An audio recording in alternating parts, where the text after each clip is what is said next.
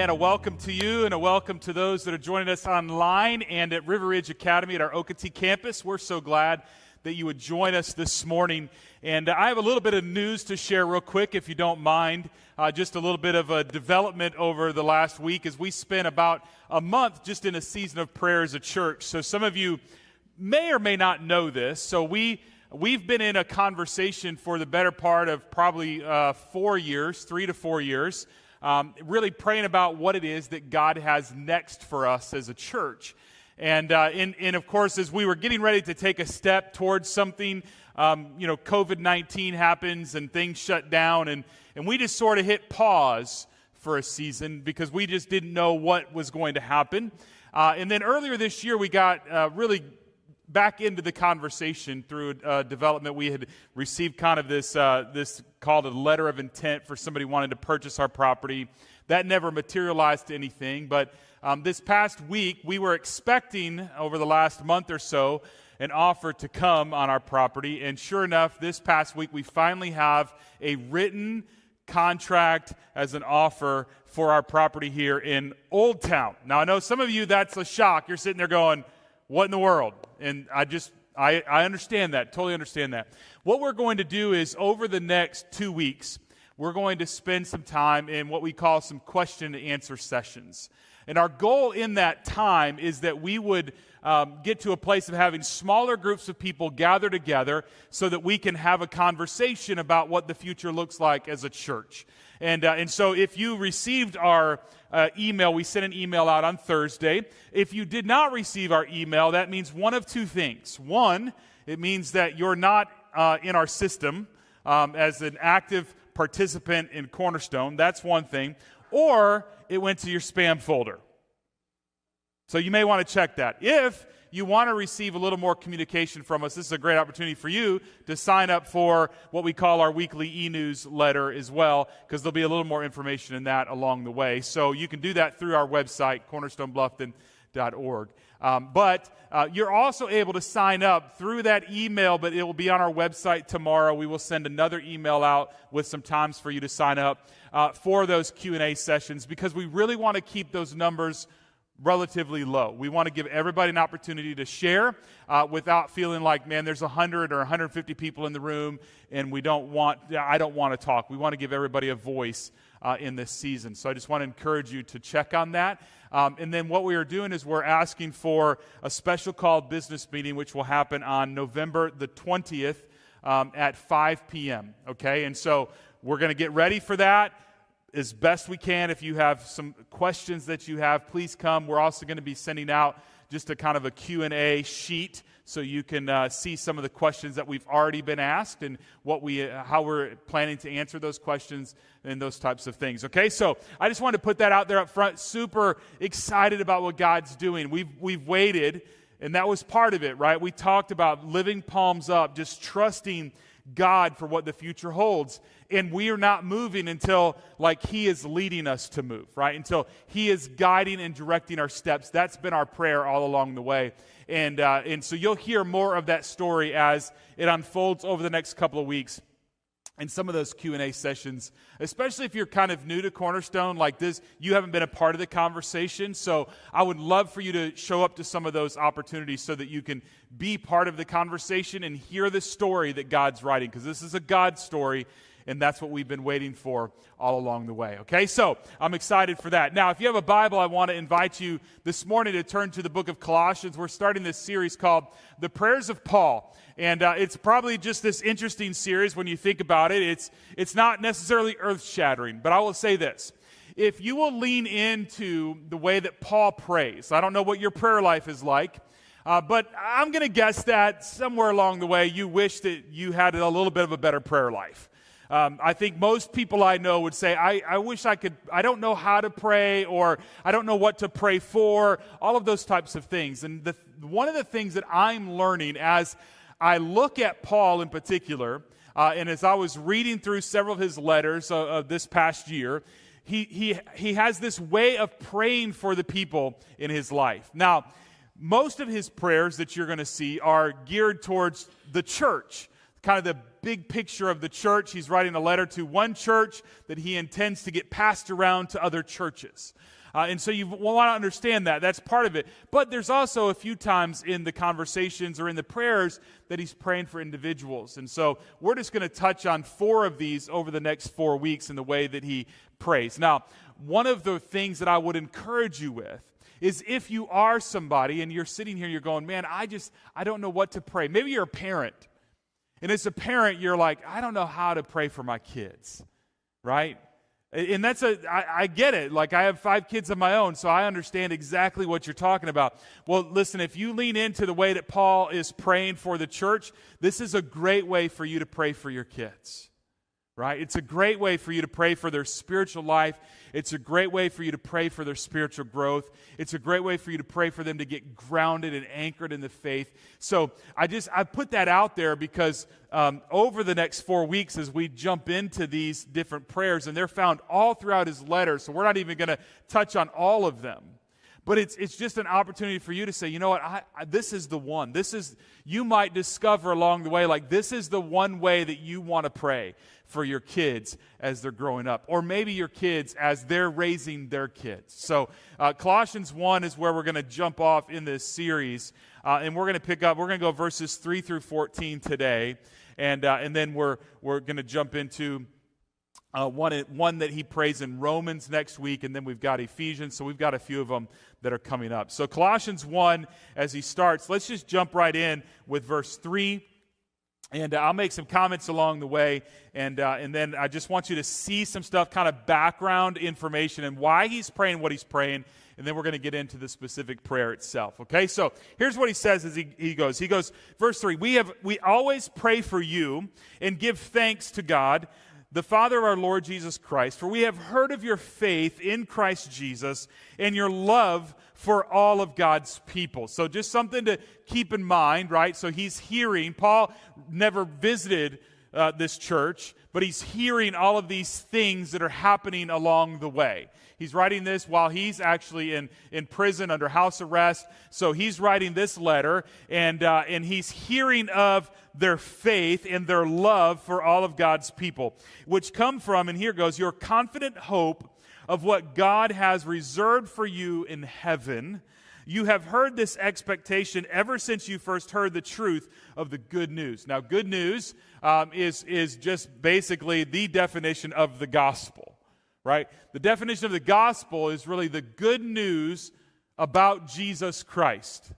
Okay? And so those, those words are used interchangeably. In fact, we're reading out the New Living Translation. If you have a different translation this morning, you might be, right? You might be seeing the word gospel instead of the good news because they're, inter, they're interchangeable. He says, This same good news that came to you, this is really cool, is going out all over the world.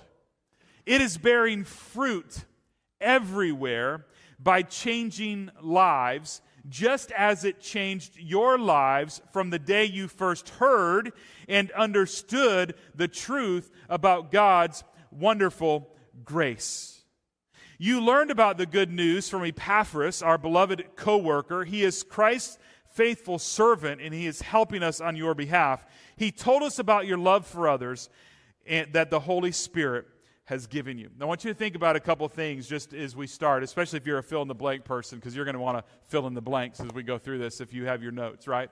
So, the first one is this, and it has to do with the gospel.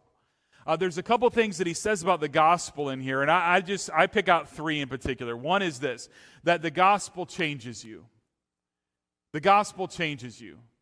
I just really believe that in my heart that as, as you, as an individual, as you come to faith in Jesus Christ and you are growing up in your, your understanding of the gospel, that's how Peter would write it in 1 Peter. He talks about how we grow up in regards to your salvation.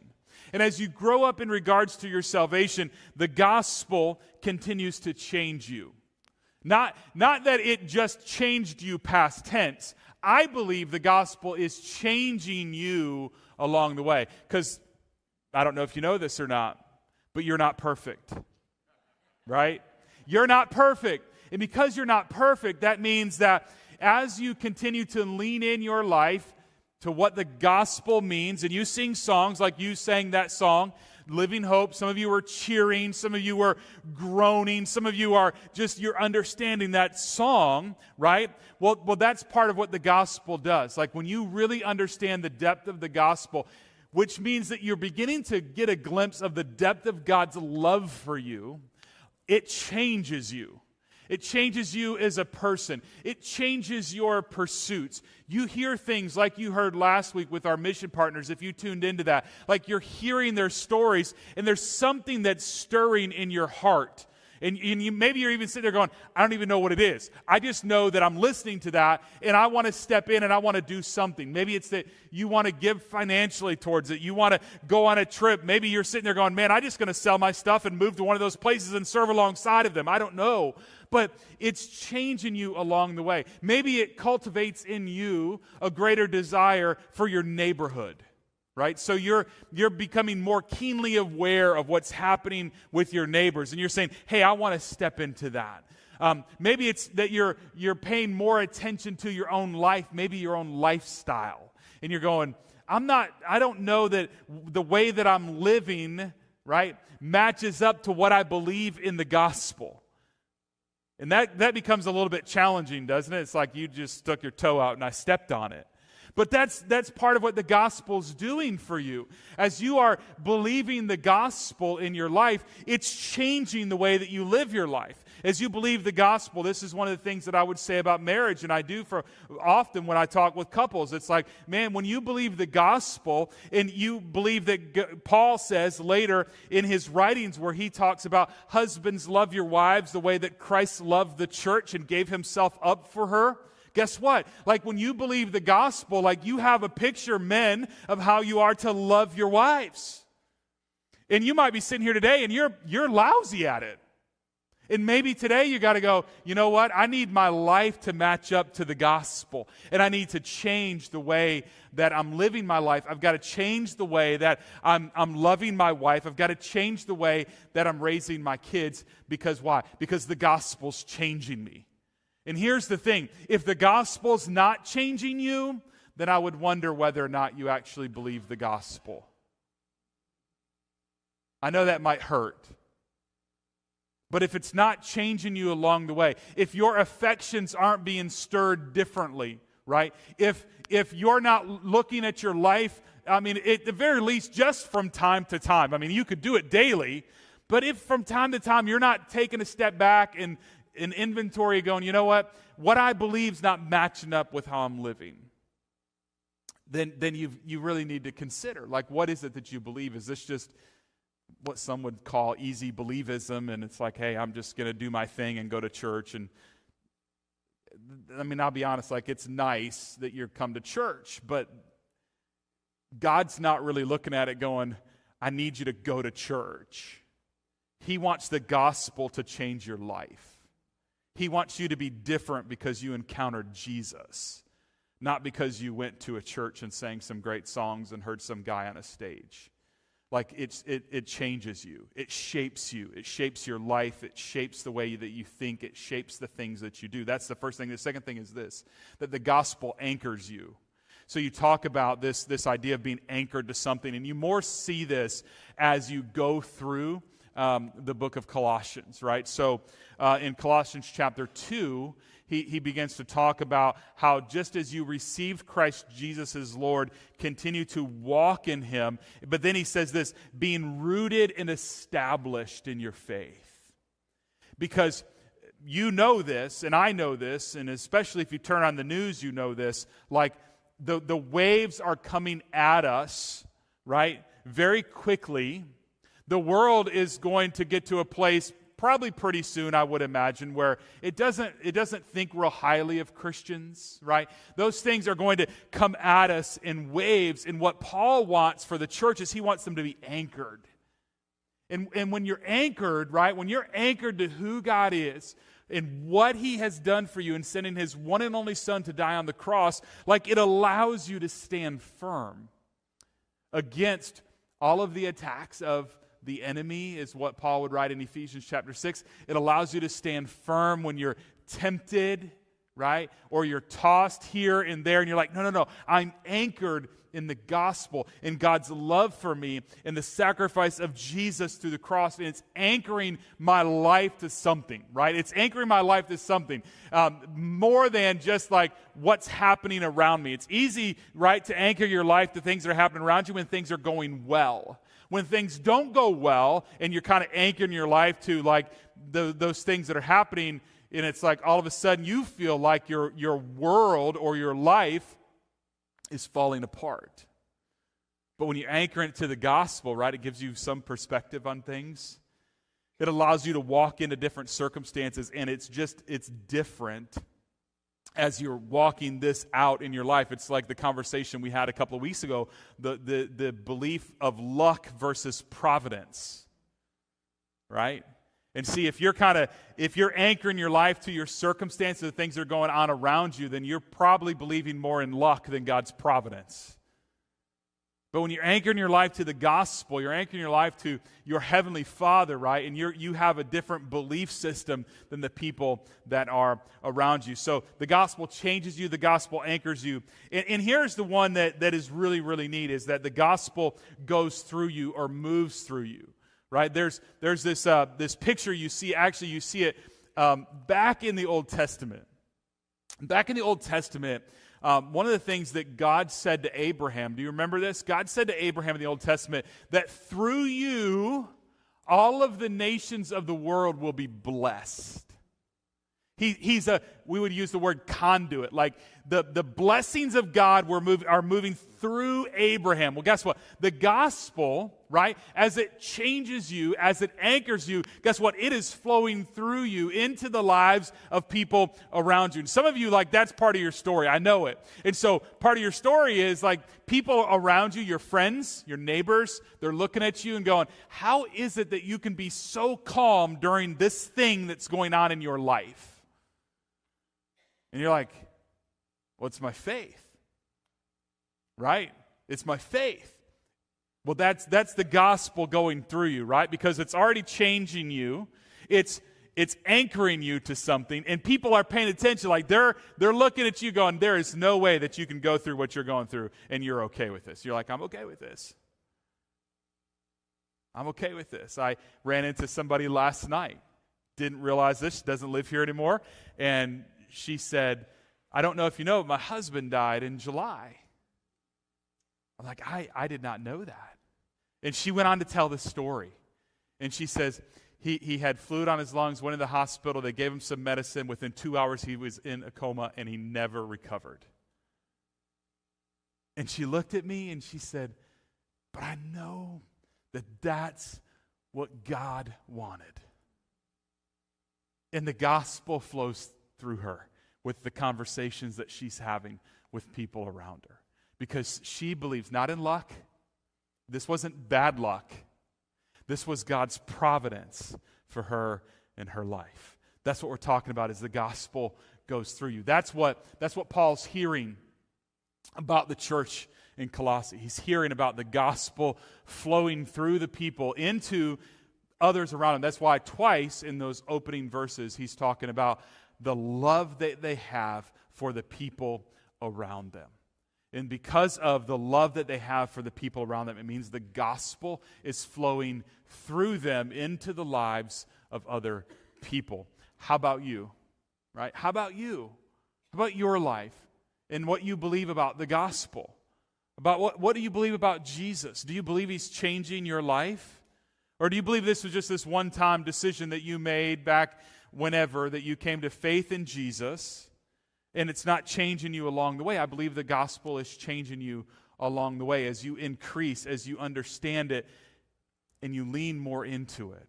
So here's, here's the thing. So now he, he kind of makes those statements in this particular passage. And then he moves into, right, his actual, this is, now he's going to move into, this is what he's praying for the people. Now, before we get there, I want to give you a little bit of a background, okay? Uh, because here's, here's the fill in the blanks if you need it. So, um, understanding what is going on equips you to pray. And here's what I mean by that, okay? So, Paul knew what was happening in the church. So, of course, in the early New Testament, you had um, you had false teaching that would creep into the church. And a lot of times the false teaching was around the person of Jesus.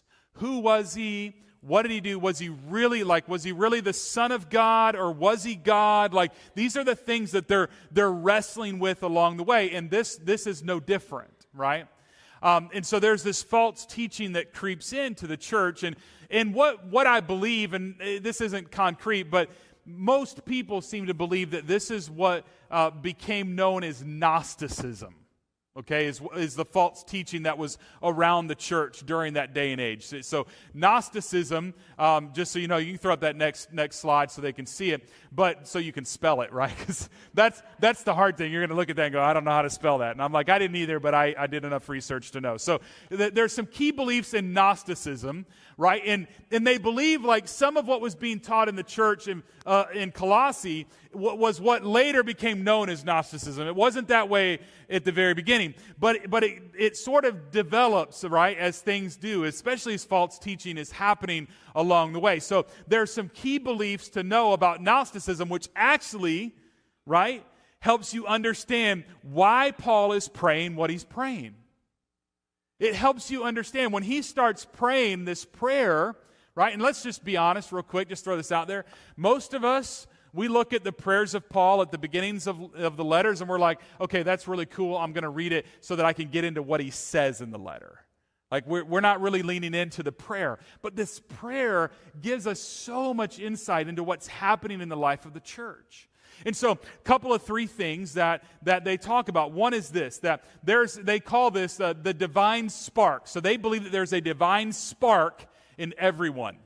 Seems weird, doesn't it? But that's what they believe. Like there's just this divine spark. Like every person has it in them. Like that there's this divine spark. And they're just waiting for it to be awakened in them, so to speak. That's the first thing they believe. The second thing that they believe is that the creation of this world was the work of an inferior being. So they would say they would say that they believe in in God, right? They they they might not say God, they might say you know, supreme being or um, they, whatever language that they might use for it. But what they really believed is that the, the world that has been created around us is the result of the, the work of an inferior being who is not God, right? So then they begin to put a lot of stock. Actually, they put a lot of stock in the festivals that they would have and some stuff like that that you see a little bit later that Paul mentions in the letter. Um, and that comes to the third thing, which is about salvation. Now, bear in mind that we just talked twice, he references the gospel and the good news of Jesus. He's then going to one of my favorite um, uh, portraits of the gospel, one of the great pictures that I love of the gospel, comes later in Colossians chapter 1. And, it's not really by coincidence. He understands what people are believing. And what they believe is that salvation is by a special, right, knowledge to the spiritual elite. Now, I want to just, here's one of the things that I want to caution you with, okay? This is free for coming today, by the way. What I want to caution you with is that as American Christians, let me say that differently. As North American Christians, we sometimes have a tendency to come off as if we are the spiritual elite of the world. I heard one groan. I heard one. I heard I, whoever it was, I'm, I'm with you. And, I, and we have to be careful of that right? We, we have to be careful about coming off as, as spiritually elite, especially when it comes to the rest of the world. But let me just throw this out there to you as well. Like, now just, if you just not, not ignore the rest of the world, but now just put it into your, your circle. Don't become the person that comes off as the spiritually elite. Don't, don't be that person right don't don't be the person that that has this this language about them that makes people think that you have a special or different connection with god because here's the thing you need to know if you don't know this already, every one of us through Christ has the same access to the Heavenly Father. Did you know that? Okay. Okay. The reason that that's a big deal is, is I'm going to throw this out there, and this is going to shock some of you. I don't have a special access to God. I don't have a different access than you have to God. So while I love praying for you, right? Some people come to me and it's like, hey, I really want you to pray for me. I will pray for you. But my prayers, I just want to say this, I don't know that my prayers are any different than like your small group prayers. I don't have a different access. We all have the same access through Christ to our Heavenly Father. Like, that's one of the beautiful things about the New Testament, the beautiful thing about the gospel, right? When Christ died on the cross, the veil was torn from top to bottom, and it gave all of us access through Christ. So you might be sitting here, you might go, I don't even know how to pray. Guess what? You're invited to pray. As a child of God, you're invited in to have the conversation. The people around you this morning, there's not somebody here that has a more special access to the Father than you have. But the problem is, right, because a lot of us are Pharisees by nature, right? We, we sort of portray this I'm this spiritually elite person. And we're not. In fact, if, if you really want to look at what the picture is in the, in the New Testament, I mean, it really is approaching these things humbly and approaching people with empathy and sympathy and stepping into their circumstances and what can we do to help and how can all of those types of things.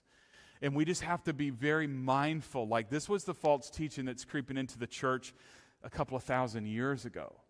You can imagine how it creeps into the church today which by the way man if you're if you're listening if you're here and you think of like there's a certain pastor that has this special access to the father i would just just tell you like be careful just be careful because we're all given through Christ the exact same access. Exact same access. So, okay, now, now this is what he prays. So that gives you context. That was my hope. I wanted, I wanted you to understand some context of why he's praying what he prays. Okay, so let's pick this up in verse 9. Okay, he says this. So we have not stopped praying for you since we first heard about you. So he's hearing about their love, but you know what else he's hearing? He's hearing about this this false teaching that's creeping in uh, to the church. By the way, they're denying the deity of Christ in this. Just throwing that out there. Like it wasn't part of that because that's not necessarily what Gnosticism is about, but they're denying the deity of Christ. And so that's why he goes through some of the some of the things that he writes even beyond this prayer. Like he really wants people to understand like in Christ all the fullness of deity dwells in bodily form Colossians 2:9. Like that's one of the things that he says throughout the book.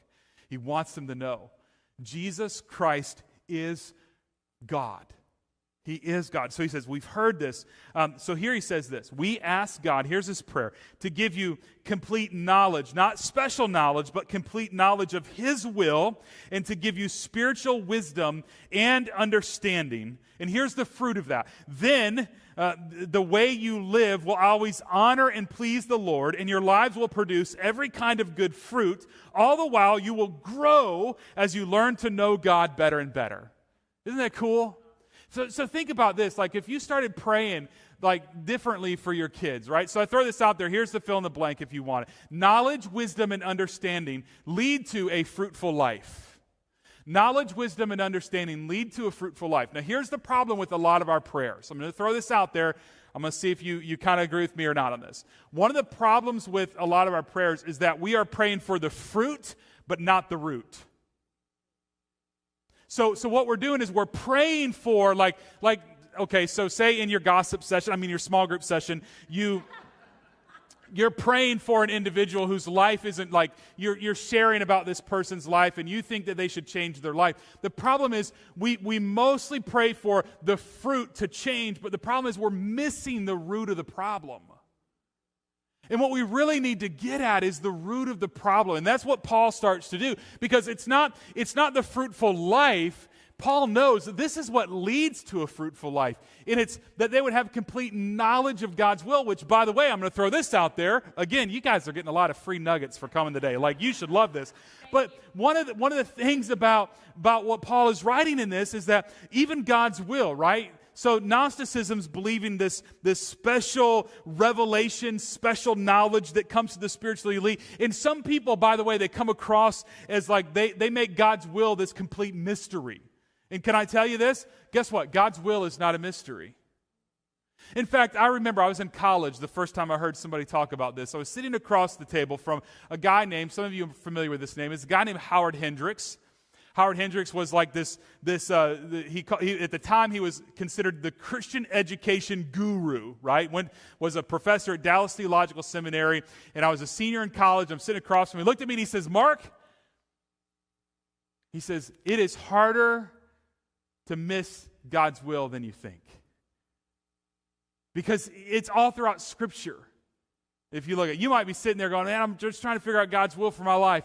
Guess what? If you start reading the scriptures in the New Testament, you will see God's will for your life. In fact, he will tell you, like very plainly, Paul will write in his letter specifically, he says, And this is God's will for your life. Pretty clear, right? Like it's not hard to miss. And that's what, that's what Paul is leaning into in his prayer for this. Is like he wants people to lean into this knowledge of God's will, this wisdom and understanding, so that they will lead to this fruitful life. Because he's sitting there going, if you know these things, then the life that you live will follow after those things. They will begin to match up somewhere along the way. And so think about that with God's will. Knowledge, wisdom, and understanding lead to a fruitful life. Verse 11 says this We also pray that you will be strengthened with all his glorious power, so that you will have all the endurance and patience you need. That's good stuff right there. Again, I'm telling you, this is the way that you can begin to pray for the people around you. But, but think of it this way being strengthened with power and endurance uh, produces endurance and patience. So being strengthened. And, and this is the thing that Paul goes to. And I know you know this because I've said it before. But when Paul references in his writings, in his letters, when he references the power of God, do you know what he always ties it back to? You don't know. He, he ties it back to the resurrection of Jesus Christ from the dead. In fact, in Romans, he would say it so clearly the same power that raised Jesus from the dead lives in you. Right? And so, and so it's something for you to realize like, here it is, here it is. As a child of God, if you've stepped into faith in Jesus Christ, then you have, right now, you have available to you you have residing in you. The same kind of power that raised Jesus from the dead is in you and will in your life produce patience and endurance. The dreaded P word, right? Nobody likes the P word. Nobody likes to talk about being patient. Do you know of anybody that likes to talk about being patient? How many of you want to smack the person that looks at you and says, just be patient? I do. I get tired of it. But, but yet, this is what God is doing in your life. He's going, listen, you will be able to patiently endure. And this is going to be really, really important, by the way. As time will unfold, I'm not, I'm not being prophetic in this. I'm just saying, as time will unfold in our nation, right? I believe that we will experience more and more hostility as we follow Jesus. And by the way, by the way, I'm going to throw this out there. This may not be super popular. You can't legislate your way out of that. Probably not the best thing to say, maybe on an election week. I know.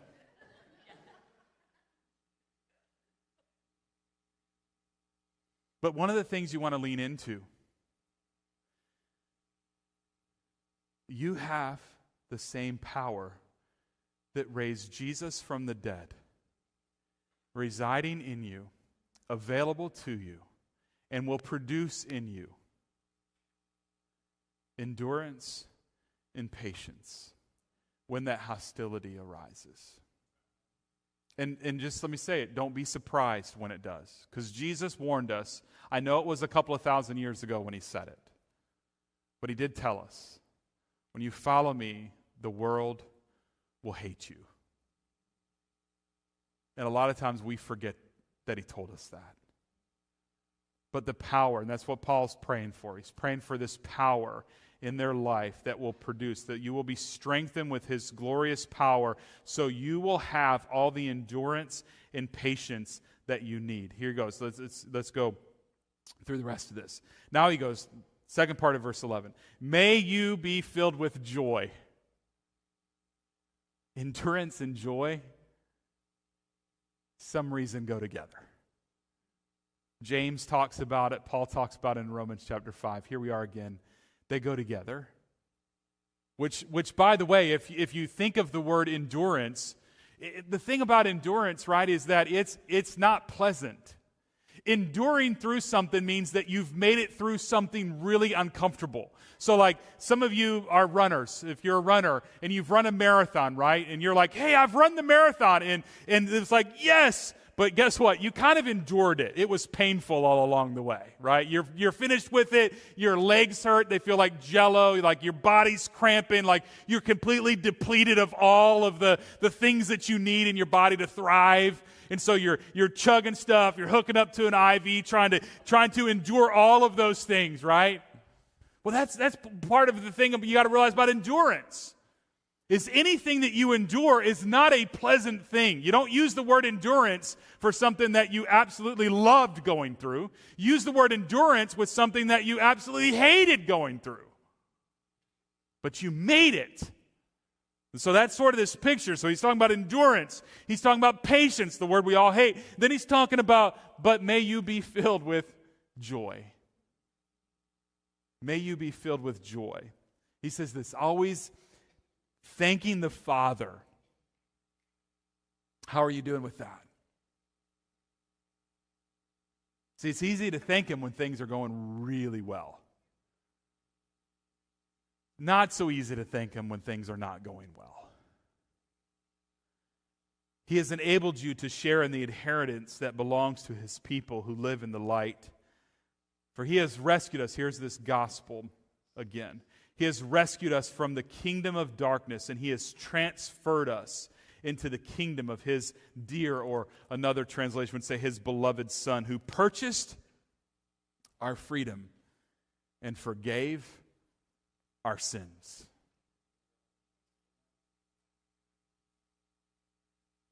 So here's, here's really this last thing, just as, you, as we finish. Joy and thanksgiving change your perspective. Last year around Thanksgiving, I preached this message talking about um, gratitude changes your attitude. And it's that same type of mindset, right? Joy and thanksgiving should go together. And by the way, if, if you will lean into being thankful for what God is doing in your life, even though it may be incredibly painful, it will lead to you understanding who He is, what He's doing, which produces in you the joy that you want in the midst of your circumstances. But as you pursue those two things in particular, it will change your perspective. So you, you, might, you might stop feeling sorry for yourself dealing with a lot of self pity. And woe is me. And it would maybe change your perspective, and you can go, okay, God, what do you want me to learn in the middle of this? What, what are you doing? Thank you for this, whatever this is, so that your perspective changes. That's how, by the way, that this church becomes known, not Cornerstone, but Colossae. This is how the church became known for their love for the people around them. Because they didn't just focus on their circumstances, they allowed, right, this joy and thanksgiving to produce in them a love for others that became known throughout the world. And that's how Paul's praying for them. I hope for you that you begin to see maybe maybe you're dealing with some of this same type of stuff. Maybe this is how you begin to pray for yourself first. That, that you would, yeah, you would hold on to the gospel differently, that it would change you, that it would anchor you. Maybe it's it's you having that fresh perspective of God's providence and it's not good luck or bad luck that's actually determining your circumstances, but there's a God in heaven who is working all things together for the good of those who love him and are called according to his purpose. And good comes in all shapes and sizes. It may not be exactly what you wanted, but can I tell you that it's exactly what He knows you needed for whatever reason, for His purpose and for His glory, and yes, for your good. Let me pray for you, if you would. Stand with me, pray, and we're going to wrap up our service singing one more song together. Father, thank you so much for the truth of your word and God, the way that, that you just put things together. And you, you allow us to see maybe what's happening in, in this church in the New Testament. And it would help us to understand, Lord, what, what needs to change about my life and my perspective and the way that I think. And yes, Father, even the way that we pray. Lord, would you help us to pray with more intentionality for the people around us? Would, would, you, would you help us to be more open with the people around us so that they know how they can pray for us? And God, more than anything today, we just celebrate that you have given every one of us access to you to bring before you any request, any petition, any praise and you you gladly hear them, receive them. And God, that you are listening when any one of your children is calling out to you. Thank you for that. Thank you that it's not reserved for a spiritually elite. Thank you that it's reserved for all those who place their faith in Jesus. And it's in His name we pray. Amen. Let's sing together as we close our time.